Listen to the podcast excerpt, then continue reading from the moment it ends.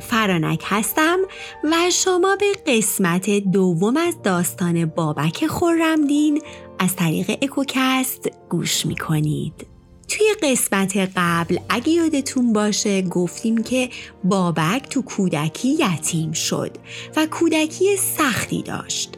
تو نوجوانی به کار چوپونی و دامداری مشغول شد و این باعث شد برای بزرگان و ثروتمندان کار کنه و باهاشون نشست و برخواست داشته باشه و این باعث رشد جسمی و روحی و فکری شد. به طور تصادفی با جاویدان رهبر گروه خورمی آشنا میشه و وقتی جاویدان توسط یکی از دشمنانش کشته میشه همسرش تصمیم می‌گیره با بابک ازدواج کنه و بابک بشه رهبر گروه.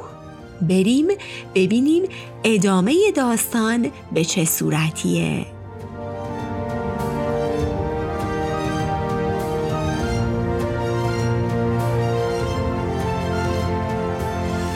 زن جاویدان تصمیم خودش رو گرفته بود.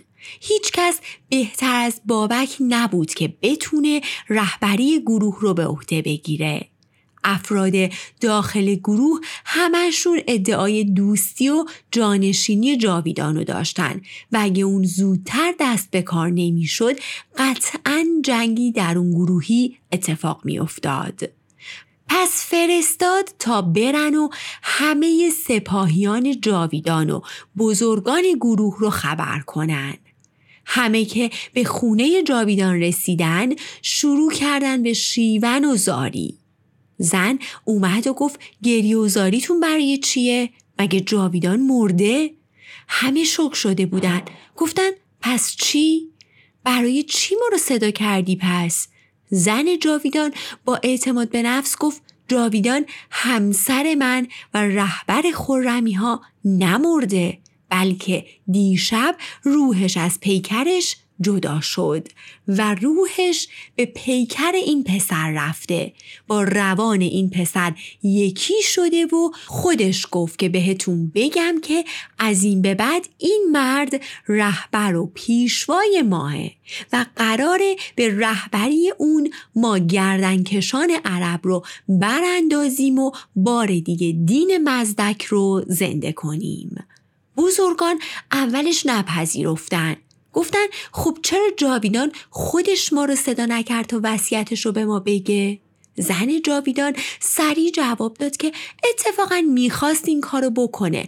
اما فکر کرد اگه همه جا بپیچه که جاویدان داره وصیت می‌کنه تازی ها یا همون اعراب اگه متوجه بشن می‌فهمن که فعلا گروه رهبری و سر و سامونی نداره و به ما حمله می‌کنن. برای همین از من خواست که این کارو تو خفا و خیلی مخفیانه انجام بدم. و جاویدان گفت که بهتون بگم هر کس به وصیتش عمل نکنه و با این جوون پیمان نبنده دیگه از ما نیست. به این ترتیب اکثرا قبول کردن. زن جاویدان دستور داد تا گاوی رو بکشن و پوست بکنن. گوشتش رو بپزن پوستش رو روی زمین پهن کردن تشتی پر از شراب و ظرفی پر از خورده نون روی پوست گذاشتن و مراسم عهد و پیمان با بابک شروع شد. همه به ترتیب می اومدن روی پوست پا می کوبیدن تکی نون بر می داشتن و تو شراب می زدن و می خوردن و بعد می گفتن ای روان بابک بر تو گرویدم. همچنان که به روان جاویدان گرویده بودم. اون وقت دست بابک رو تو دستهاشون می‌گرفتن و بهش بوسه می‌زدن و باهاش پیمان میبستن.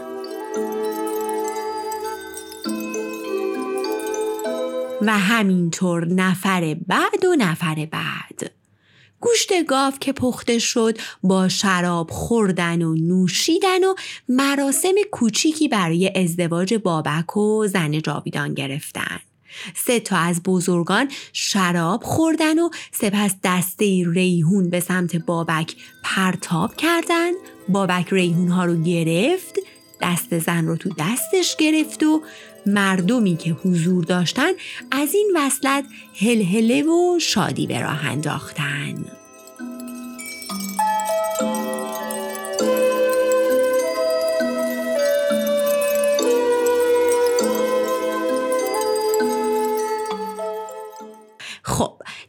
تا اینجا نگه میدارم. مجبورم یکم راجع به وضعیت و شرایط اون زمان مملکت بگم و برای درک بهترش باید یکم از اعراب بگم.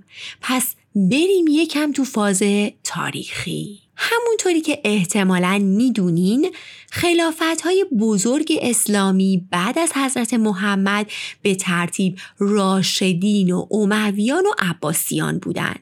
یعنی بعد از محمد خلافت راشدین بود که به ترتیب ابوبکر و عمر و عثمان و حضرت علی و امام حسن بودند. بعد امویان روی کار اومدن معاویه و یزید و غیره و بعدم خلافت عباسیان بود ایران بعد از شکست شاهنشاهی ساسانی از اعراب تحت حکومت خلفای راشدین و امویان و عباسیان قرار گرفت. یعنی حمله اعراب به ایران و فتح ایران به دست مسلمونا تو زمان خلافت ابوبکر اولین خلیفه راشدین اتفاق افتاد. در زمان عمر به اوج خودش رسید و در زمان عثمان به سقوط کامل ساسانیا و کشته شدن یزدگرد سوم منجر شد. اومویا خیلی نجات پرست بودن. اونا اعتقاد داشتن که کسی که خون خالص عربی تو رگ و ریشش باشه می‌تونه به همه مردم حکومت کنه و بقیه نژادها باید به اعراب فقط خدمت کنن. و البته همین دیدگاهشون باعث براندازیشون شد. پس در زمان اومویان به مردم سرزمین های غیر عرب خیلی ظلم می شد و همه به سطوح اومده بودن. مثلا اونا خیلی تلاش می‌کردن زبون عربی رو به کشورهای تحت تسلطشون تحمیل کنن ابو ریحان بیرونی تو همین مورد نوشته که سپاه عرب تمام کسایی رو که می‌تونستن به زبون خارزمی صحبت کنن بخونن و بنویسن رو میکشتن تا به این ترتیب زبون خارزمی به فراموشی سپرده بشه که همینطورم شد یا مثلا اگه یه غیر عرب می‌خواست مسلمون بشه باید اسم خودش رو رها می‌کرد و یه اسم عربی برای خودش انتخاب می‌کرد و البته خب بازم شهروند درجه دو باقی میموند. این داستان ها ادامه داشت تا یکی از بزرگان بنی عباس که با امویان لج بود به یکی از فرماندهان ایرانی به اسم بهزادان که پسر ونداد بود توصیه می‌کنه که مسلمون بشه. اسمش رو هم به ابو مسلم تغییر بده و رهسپار خراسان بشه و جنبش ضد امویان رو تو خراسان به عهده بگیره. پس ابو مسلم یا همون بهزادان به خراسان رفت و بر حاکم خراسان پیروز شد و مرو رو تسخیر کرد و جنبش سیاه جامگان رو اونجا راه انداخت. اونجا سپاه خودش رو قوی تر کرد و روونه عراق شد و بعد از تلاش بسیار و جنگ های پی در پی آخرین خلیفه اومویان رو شکست داد و به کار اومویان پایان داد. اون وقت صفاح از نوادگان عباس عموی حضرت محمد به عنوان اولین خلیفه عباسی به تخت نشست علت اینکه اسمشون هم گذاشتن عباسیان همین بود و اون وقت حاکمیت سر تا سر خراسان رو به بهزادان یا ابو مسلم خراسانی سپرد. بعد از صفا برادرش منصور به تخت نشست. اما منصور با ابو مسلم خوب نبود. می‌دید که اون نه تنها تو خراسان بلکه تو سراسر ایران محبوب شده. و خب کسی هم بود که امویان رو شکست داده بود. پس قدرت زیر آب کردن سر منصور رو داشت. به این ترتیب با دسیسه اون رو به بغداد می‌خونه و همونجا میکشتش.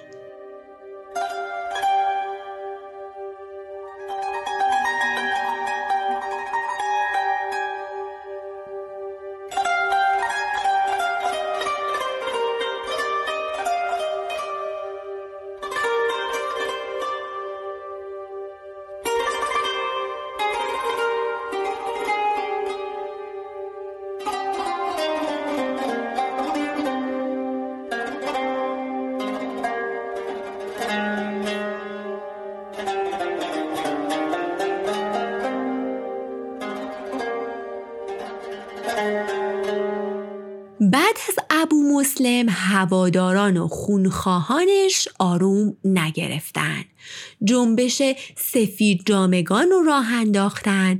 خب عباسیان جامعه سیاه به تن داشتن. اینو برای اینکه نشون بدن مخالف عباسیا هستن سفید میپوشیدن و برای همینم به سپید جامگان معروف شدن.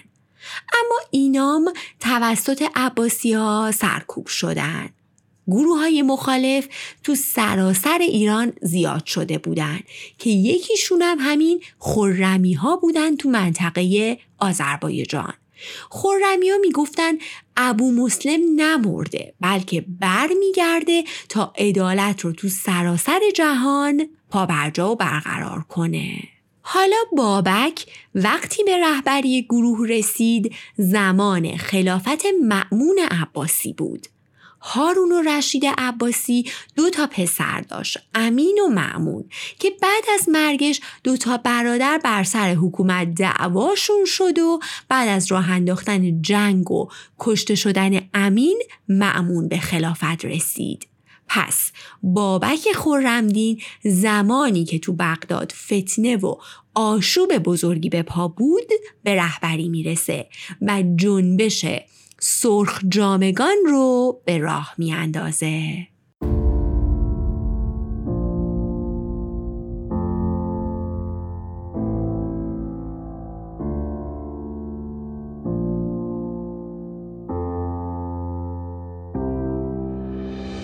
این مقدمه از قسمت بعد میریم سراغ جنبش و داستانهای خرمیان یا خرمدینان به رهبری بابک بر علیه اعراب در زمان خلافت معمون عباسی. شاد و خندون و سرکیف باشید.